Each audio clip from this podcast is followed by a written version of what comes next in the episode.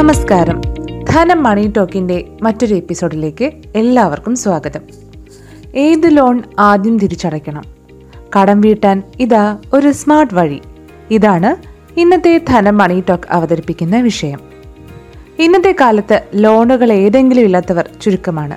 പല വായ്പകളുമായി ജീവിക്കുമ്പോൾ പലപ്പോഴും തിരിച്ചടവ് വിചാരിച്ചതുപോലെ നടക്കണമെന്നില്ല.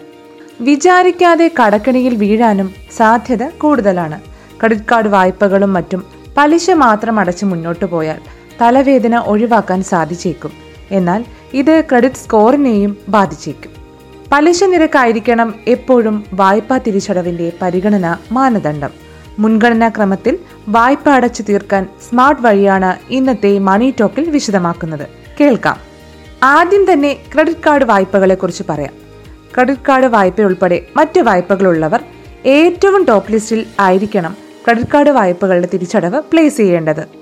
സാധാരണ നിലയിൽ നാൽപ്പത് മുതൽ അൻപത്തി അഞ്ച് ദിവസം വരെ പലിശയില്ലാതെ ലഭിക്കുന്ന വായ്പ എന്ന നിലയിൽ അത്യാവശ്യം കാര്യങ്ങൾക്ക് ക്രെഡിറ്റ് കാർഡ് വായ്പകൾ നല്ലതാണ്. എന്നാൽ ഇതൊരു ഇരട്ടവായി തലയുള്ള വാളാണെന്ന് മറക്കരുത്. സൂക്ഷിച്ചുപയോഗിച്ചില്ലെങ്കിൽ നിങ്ങൾക്ക് വളരെ ആപത്ത് ഇത് വിളിച്ചു വരുത്തും. കഴിയുന്നതും ഡ്യൂ ഡേറ്റിന് മുന്നു തന്നെ പണമടയ്ക്കുന്നതാണ് ഏറ്റവും ഉചിതം.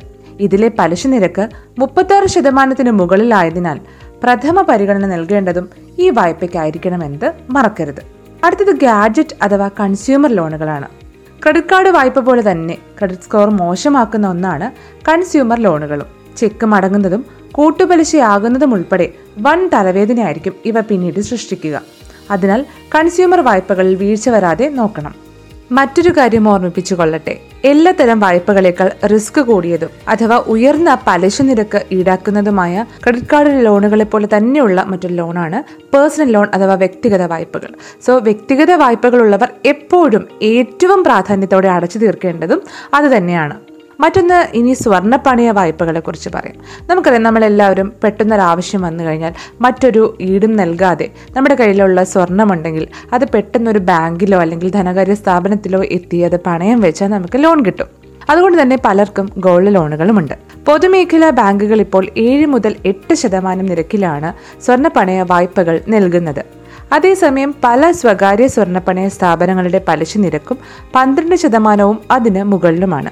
ഗ്രാമിന് നമ്മൾ ആവശ്യപ്പെട്ട തുക അനുസരിച്ച് ഇത് ഇരുപത് ശതമാനം വരെ ഉയർന്നേക്കാം. ഇത്തരം സന്ദർഭങ്ങളിൽ പലിശ നിരക്ക് അനുസരിച്ച് വ്യക്തിഗത വായ്പയും സ്വർണ വായ്പയും തമ്മിൽ താരതമ്യം ചെയ്ത് വേണം ബാധ്യത തീർക്കാൻ. മറ്റൊന്ന് വാഹന വായ്പ അല്ലെങ്കിൽ കാർ ലോൺസ് ഒക്കെയാണ് വാഹന വായ്പ പലിശ നിരക്ക് എട്ട് മുതൽ എട്ടര ശതമാനത്തിൽ ഒതുങ്ങുന്നതിനാൽ അടുത്ത പരിഗണന ഇതിന് നൽകാം.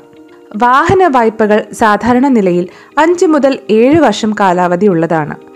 ഒരിക്കൽ അടവ് തീർന്നു കഴിഞ്ഞാൽ പേഴ്സണൽ ക്രെഡിറ്റ് കാർഡ് വായ്പ അല്ലെങ്കിൽ പണയ വായ്പകൾ തുടരുന്നുണ്ടെങ്കിൽ അത് അടച്ചു തീർന്നിട്ടേ വാഹനം അപ്ഗ്രേഡ് ചെയ്യുന്നതിനെക്കുറിച്ച് നിങ്ങൾ ചിന്തിക്കാവൂ. അടുത്തത് ഭവന വായ്പ അല്ലെങ്കിൽ ഹോം ലോണുകളാണ്. നമ്മളിൽ പലർക്കും ഹോം ലോണുകൾ ഉണ്ടായിരിക്കാം. ദീർഘകാലാവധിയിലായിരിക്കാം നമ്മൾക്ക് ഈ ലോണുകൾ തിരിച്ചടക്കേണ്ടി വരുന്നത്. പലിശ നിരക്ക് താരതമ്യേന കുറവുള്ളതും ആദായ നികുതി കിഴിവ് ലഭിക്കുന്നതുമായതിനാൽ സാവകാശം അടച്ചു തീർക്കേണ്ട ഒന്നാണ് ഭവന വായ്പകൾ. എന്നാൽ പ്രതിമാസ തവണകൾ ഒരിക്കലും മുടക്കരുത്. ഇത് പിന്നീട് ക്രെഡിറ്റ് സ്കോർ കുറയാനും അല്ലെങ്കിൽ നിങ്ങളുടെ വലിയൊരു ബാധ്യതയിലേക്ക് നിങ്ങളുടെ കടം കൂട്ടാനും ഒക്കെ ഇത് വഴിവെച്ചേക്കാം.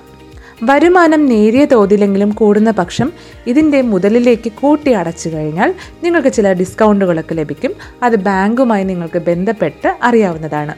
ഇപ്പോൾ നിങ്ങൾക്ക് മനസ്സിലായില്ലേ? വിവിധ വായ്പകളുള്ളവർ എങ്ങനെയാണ് സ്മാർട്ടായി അല്ലെങ്കിൽ തരം തിരിച്ച് വായ്പകൾ തിരിച്ചടയ്ക്കേണ്ടതെന്ന് അപ്പോൾ കൂടുതൽ വിഷയങ്ങളുമായി ഇനിയും കാണാം. ധനം മണി ടോക്ക് ഇവിടെ അവസാനിക്കുന്നു. നിങ്ങളുടെ വിലപ്പെട്ട അഭിപ്രായങ്ങൾ ഞങ്ങളെ അറിയിക്കുക. ഷെയർ ചെയ്യാനും മറക്കരുത്. This is Rakhi Parvathi signing നന്ദി.